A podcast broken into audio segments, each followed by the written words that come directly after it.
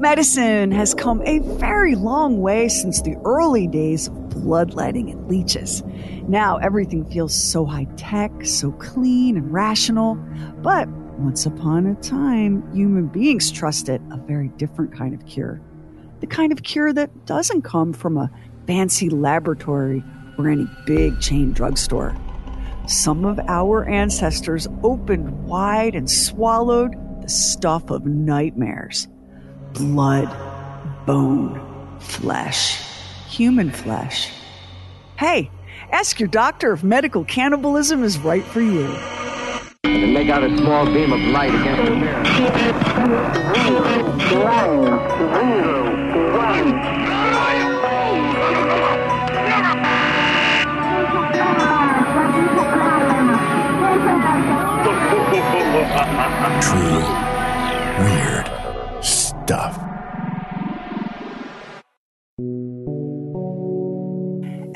Feels like most of the commercials you see on television are for prescription drugs, you're right. In 2020 alone, Big Pharma spent nearly half a trillion dollars on TV commercials, pushing everything from medications for diabetes and cancer to psoriasis and erectile dysfunction. That's a lot of money. It's so much money. It's a figure that represents 75% of all the money spent on television advertising. Thank God for Phil Swift and the Flex Seal family of products, or we'd never get a break from all those pastel hued drug spots with their fairy tale small town Main Street knitting stores and ice cream shops and blandly attractive people out and about living better lives through chemistry. That said, when you realize how people used to treat afflictions and ailments and injuries and pain, you're just so thankful to be living in our ever so slightly more civilized age because medicine used to be a pretty grubby business. And medications, some of those used to be made not from unpronounceable chemicals, but from people. People? Medicine made from human beings? Wouldn't taking that be like cannibalism? Yup, for sure. That's what cannibalism is it's the ingesting of human flesh. And when you hear the word cannibalism, your first thought probably isn't a prescription from your doctor. It's more like Jeffrey Dahmer. And no wonder. It may seem like the practice of cannibalism should be something relegated to very ancient history, but it's actually in the news quite a bit. The man convicted of murder and cannibalism. Learning today he will. With a disturbing story coming from Zamfara, where the police have arrested a man who specializes in killing and eating human flesh. It was a in one of the most horrific murders that we've ever reported, a couple in Kerala who allegedly mutilated and killed two women may have even eaten the flesh of their victims, is what the police say. Shocking. A gruesome scene in Miami. This is a naked man. He was shot dead on Saturday by police because he was gnawing off another man's face. Four men uh, suspected of cannibalism appeared briefly in the Estcourt Magistrates Court in the KwaZulu-Natal Midlands today.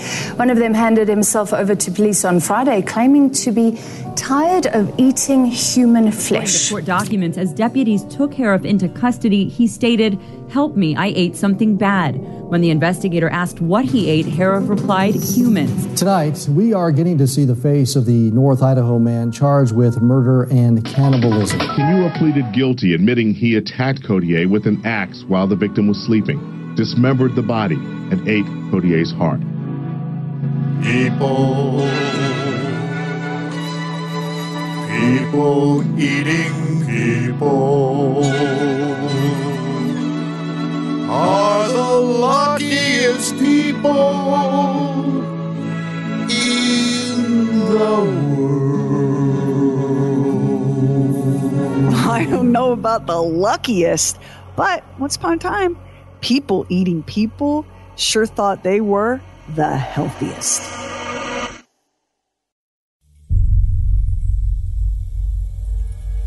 Medical cannibalism.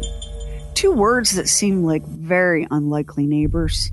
How in the world did human beings and all our half baked, death fearing, primitive superstition put our faith in the awesome curative powers of eating each other. It goes back, as so many human things do, to our utter fascination and near worship of the ancient Egyptians. Seriously, those ancient astronaut theorists on the History Channel endlessly banging on about spaceships and pyramids and gateways to the stars, they're just the latest version of modern people crushing on the pharaohs. Humanity's obsession with ancient Egypt has been documented for centuries. And why not? Humans, as we know and understand our species, have been roaming Earth for only a couple hundred thousand years. Our ancestors left their mark in lots of ways, like cave paintings, stone circles, aqueducts, metal coins, shields, and swords. Lots of cool stuff. Then you get to Egypt and you're like, oh, oh my. The pyramids? The Sphinx? These folks were following a whole different set of plans. So before you go, aha, crazy hair dude on History Channel is right, it was the aliens giving advanced knowledge and construction help and also possibly gene editing to the ancient Egyptians, thus creating modern humanity? Hmm, maybe, sure. But you should know that on the other side of the world in Peru, humans were also building pyramids and creating vast and complex city states. Radiocarbon dating at the site of Pyramid Mayor in Caral, Peru, revealed its age to be between 4,000 and 5,000 years old, making it at least as old and possibly older than the very oldest pyramid in Egypt. Ancient astronaut theorists speculate that the aliens were helping them too, which is not a debate we're going to have today. I'm just pointing out that the Egyptians had some company on Team Pyramid. But your medieval Europeans, they knew little to nothing yet about the many wonders and peoples of the New World, and instead relied upon their own historic holy trinity of ancients ancient Egypt, ancient Greece, and ancient Rome. And the ancient Egyptians had left a little something something for the humans of the future to discover and be dazzled by the mysteriously preserved bodies of their long dead wrapped in ribbons, sometimes sealed in elaborate jeweled containers, each and every one representing the utter defiance of death's promise of eternal erasure. This was not ashes to ashes, dust to dust. This was clearly some sort of holy magic. Humans seem to come with built in awe and reverence and fear and fascination with death.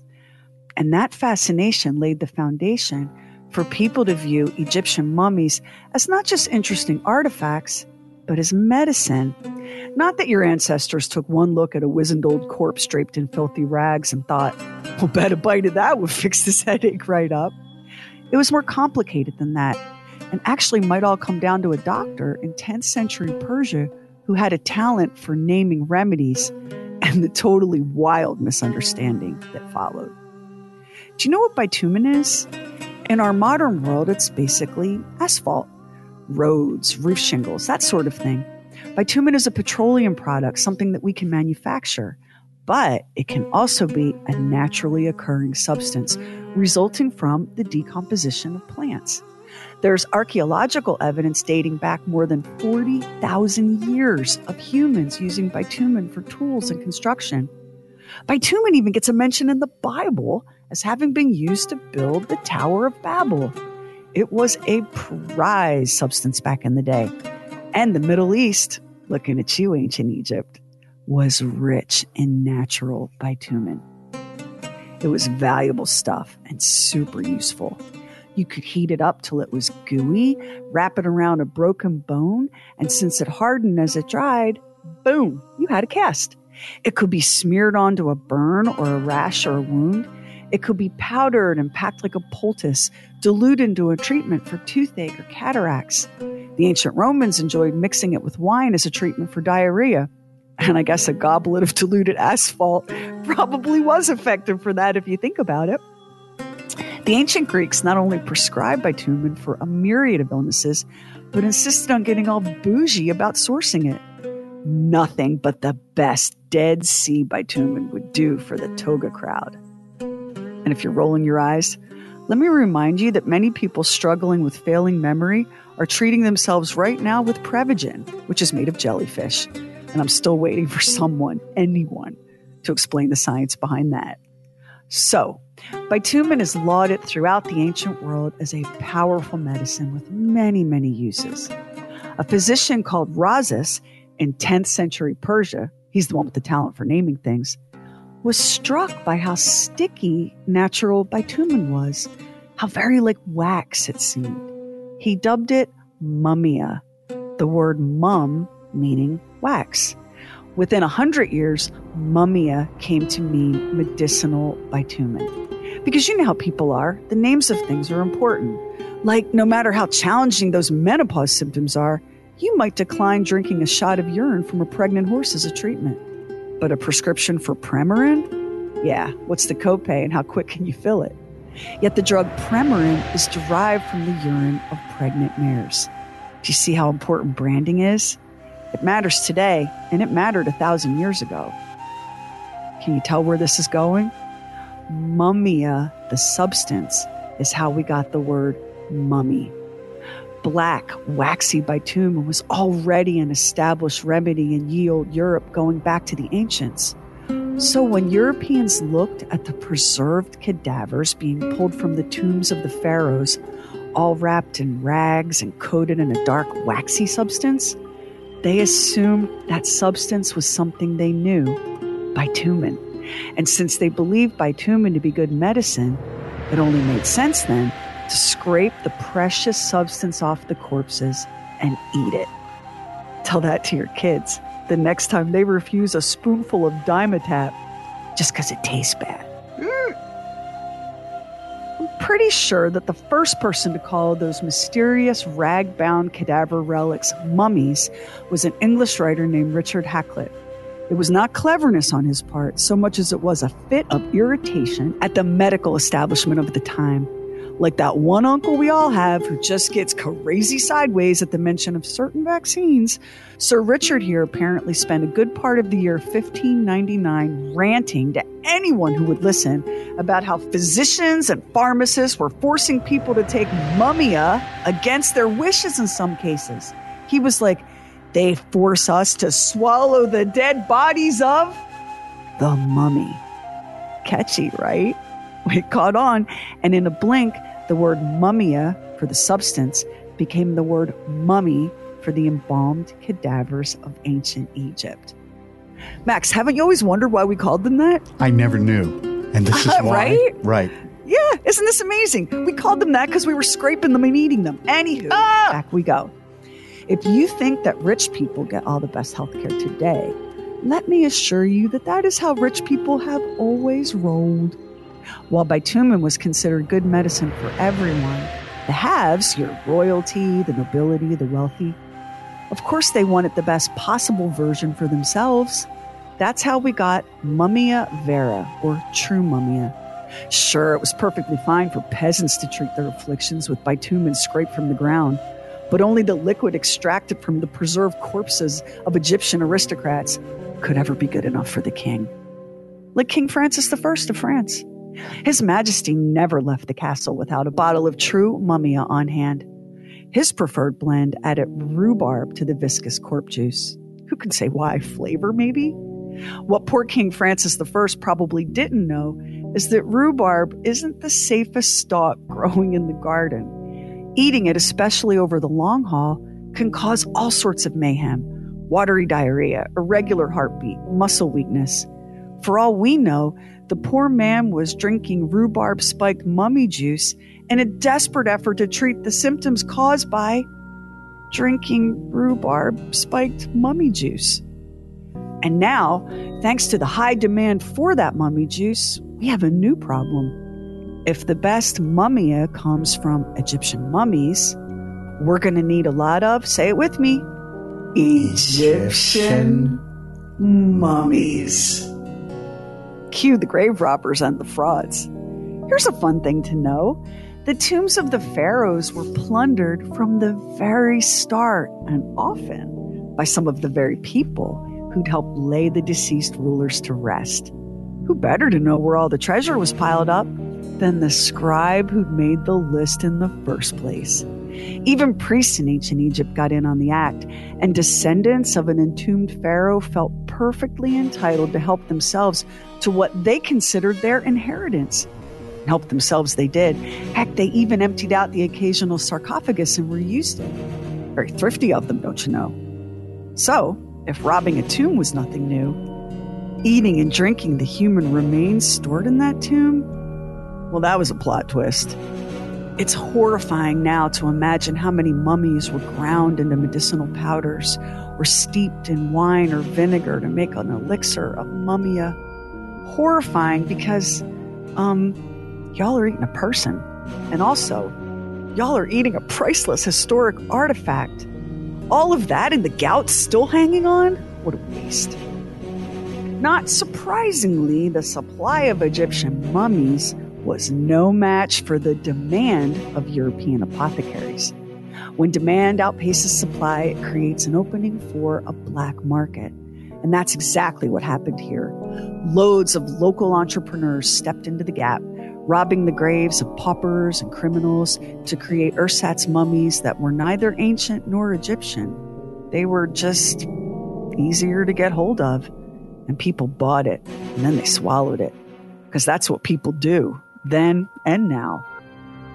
Of course, let's be real, not everyone was choking down powdered human remains or drinking whatever foul tonic might be produced by steeping ancient embalmed flesh in vinegar. There were plenty of people who thought that vintage Egyptian corpses didn't offer much in the way of healing properties. They were like, ew, ew, no.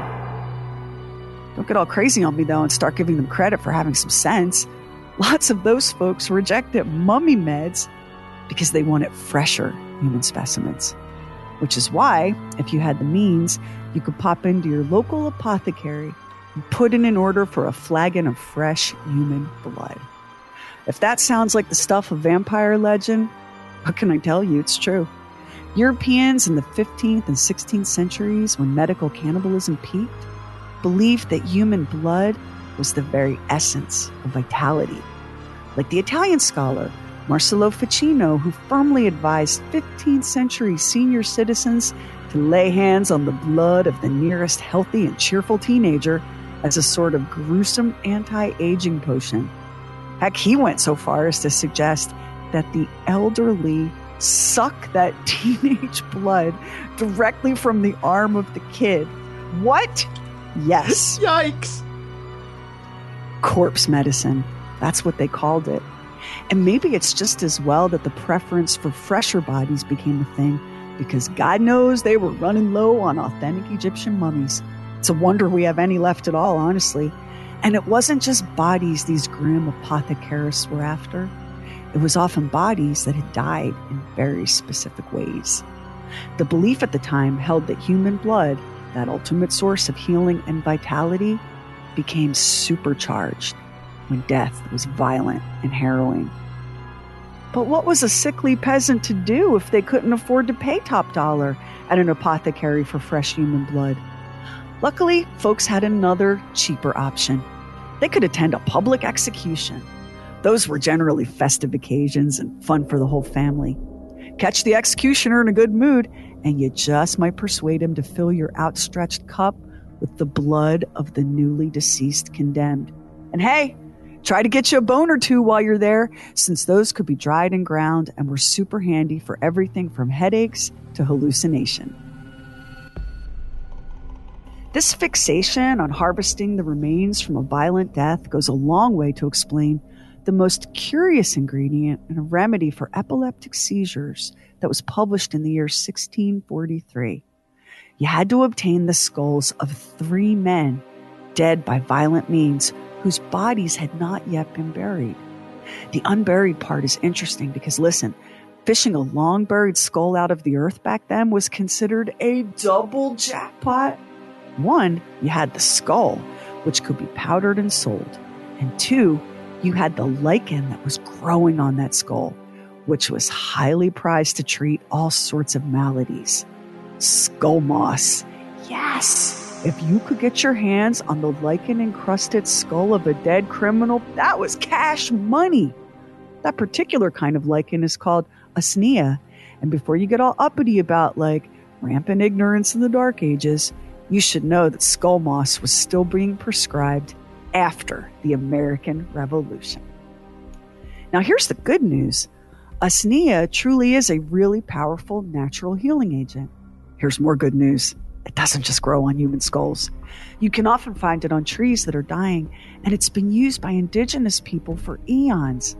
Our medieval medical cannibals were dead right about skull moss being good medicine.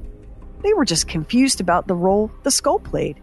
They could have achieved the same outcome just scraping some usnea off a log and sparing themselves the horrors of robbing graves. Oh well, and here's a fun fact for you. You might find usnea right now in your own bathroom. It's often used today in cosmetics or deodorant. So if you see it listed on a perfume bottle, it's cool. They probably didn't scrape it off a human skull. Of course, I can't promise that for sure, but you know, probably not. Hopefully not. Human bones, skulls, blood, even human fat was a valuable kind of medicine. Rashes, burns, and wounds might be treated by rubbing them with fat or binding them with human fat soaked bandages. Another common use for human fat was toothache. You just make a little paste of corpse fat and herbs and pack it around the inflamed tooth and gum. If that doesn't get you to floss, nothing will. Seriously. While we're on the subject of human fat, was that ever a good side hustle for an executioner? They literally harvested fat from the executed dead and sold it by the pound to apothecaries and doctors. Executioners didn't have the human fat market cornered. They just had access to a super convenient supply. The Dutch military was also known to harvest the fat from fallen soldiers, though in that case, battlefield soldiers were using the fat from the fallen to try to save the lives of the wounded. War is hell, as the saying goes, and I bet it was extra hellish for the Dutch on that occasion, which is known as the Siege of Ostend in 1601. Now, I know you're like, oh my God, this is so gross, so gross. But people then didn't know better. There were no x rays, no MRIs, no antibiotics, no Tylenol, no neosporin, no band aids. The sick suffered, the injured suffered. People died from the kinds of things that we have the luxury of treating as minor issues now. And the use of corpse medicine persisted for centuries because it seemed to be effective, at least some of the time. Think about it. Packing powdered bone into a wound often did stop the bleeding. A goblet of wine laced with mummia often did soothe the nerves. A big old slug of alcohol can do that, with or without mummy juice included. And we already know that usnea is a natural remedy, whether it's grown on a human skull or not. If something works, you keep doing it. Maybe you're fooling yourself. Maybe you're just hopeful. And maybe you get lucky and there's something in that corpse medicine you just swallowed that turns out to be medicinal. Now, for one of the biggest shockers. Remember when I told you earlier that medical cannibalism peaked in the 15th and 16th centuries? That was true. But I said peaked. That's not at all the same thing as ended, because it didn't end back then, as you may have hoped. Not in the 1700s, and not in the 1800s either, although the craze for it was definitely on the wane. In fact, human fat was still being used in Germany in the 1900s to treat infected wounds and to help minimize surgical scars. You could buy powdered Egyptian mummy there too. And before you breathe a sigh of relief because no one you know was even alive back then, so there's no chance that your people were eating each other, you might want to ask your parents and grandparents about their beauty routines. That's because you could buy night creams and wrinkle potions made from the fat of human placentas right here in the US right through the 1960s. And speaking of placenta, that wondrous and temporary organ that provides nutrients and oxygen to a growing baby in utero, many women today preserve their placenta after childbirth and then eat it. Why? It's thought to help with postpartum bleeding and depression and to even boost the supply of breast milk. The Mayo Clinic, though, is like, gosh, we sure wish y'all wouldn't do that, though, because A, there's no evidence of any real benefit to eating your placenta, and B, since part of its job is to filter waste products via the umbilical cord, chances are pretty good that the placenta might contain viruses or infectious bacteria. Even cooking it or pureeing it into a smoothie or dehydrating it and turning the powder into a capsule might not be enough to kill any lurking nastiness. Thank you, Mayo Clinic, but it's still a thing today. I know a handful of women who've done it. I didn't, but not because I'm too fancy for a little medical cannibalism. I was just too busy puking all over myself during a catastrophic emergency C section to even think about enjoying my own placenta afterward with some fava beans and a nice key Chianti. And there you go. Medical cannibalism is something we've never fully left behind. Sure, we no longer make elixirs from mummies or powders from human bones. We smear cortisone cream on rashes instead of the fat of dead criminals. We're very into drinking apple cider vinegar and kombucha, but not so much the freshly drained blood of our neighbors. And when a headache hits hard, we reach for Excedrin, not a lichen covered human skull. Still, Big Pharma is ever on the lookout for the next big thing in medicine.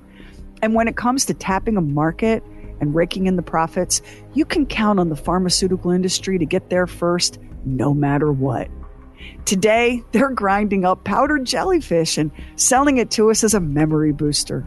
Tomorrow, who knows? Maybe they start grinding up grandma. And if that happens, it'll probably sound something like this. Always tired? Does it seem like you catch every bug that's going around? No matter what I do, I just never seem to feel my best. And I hate the thought of putting chemicals in my body. Isn't there another way? It's time you get back to basics with Fleshios. Fleshios is designed to work with the human body because Fleshios is made from the human body. Our ancestors didn't rely on chemicals they couldn't even pronounce. They trusted medical cannibalism. And you can too. With Fleshios, your body benefits from the highest quality blood, bones, organs, and skin from real human bodies. Bodies like yours, only better. Fleshios has given me back my energy and vitality. Best of all, it's delicious. Fleshios, made from humans for humans. On, kids. You're not going to beat me at this race, are you? Talk to your doctor about Fleshios. Do not take Fleshios if you're allergic to Fleshios or any of its ingredients. Side effects may include aggression, restlessness, prolonged gagging, projectile vomiting, and diarrhea. Some people have change in mood and appetite, along with excessive production of saliva, especially when exposed to the sight of bare human flesh, and particularly chunky babies. If you develop a strong preference for gnawing on human bones and nibbling on your neighbors, stop taking Fleshios immediately and contact your healthcare provider. Some people taking Fleshios have broken into blood banks and have menaced toddlers with phrases like, I could eat you right up, and look at those delicious little cheeks. Until you know how Fleshios will affect you, use caution in crowded places, and always carry a granola bar in your pocket or bag to prevent you from accidentally snacking on a coworker or family member. Fleshios say, I can to medical cannibalism. Ask your doctor about Fleshios and give your body what it craves. Next time on True Weird Stuff, Prohibition was wild, wasn't it? It actually happened. We tried to outlaw booze, and even wilder are the people we send in to enforce it, including one bad, bad girl whose name you've never heard. They called her the Lady Hooch Hunter, and she's what we're going to do on the next True Weird Stuff. And if you listen to us on Apple Podcast, hit the plus button in the top right corner. And now it helps an independent podcast like ours to get discovered. And we really appreciate it if you subscribe, rate, and review True Weird Stuff. Hit our website, trueweirdstuff.com, for show notes and photos and videos when we have it and bonus content. Everything True Weird is waiting for you at trueweirdstuff.com. And follow True Weird Stuff on Instagram and Twitter. True Weird Stuff is a Now Media production. Our executive producer is Anthony Garcia. The show is written and hosted by me, Sherry Lynch, along with my deeply weird director, Max Sweeten. Our equally odd producer is Carrie Bowser. Additional production by the mysterious Stephen Call. Our digital witch and social media cult leader is Heather Furr. Original graphics by Kevin Nash. Original artworks by Olivia Axland. True Weird original music composed and performed by Jack Griffin and Zane Nash. Copyright 2023 Now Media. All rights reserved. All wrongs remembered.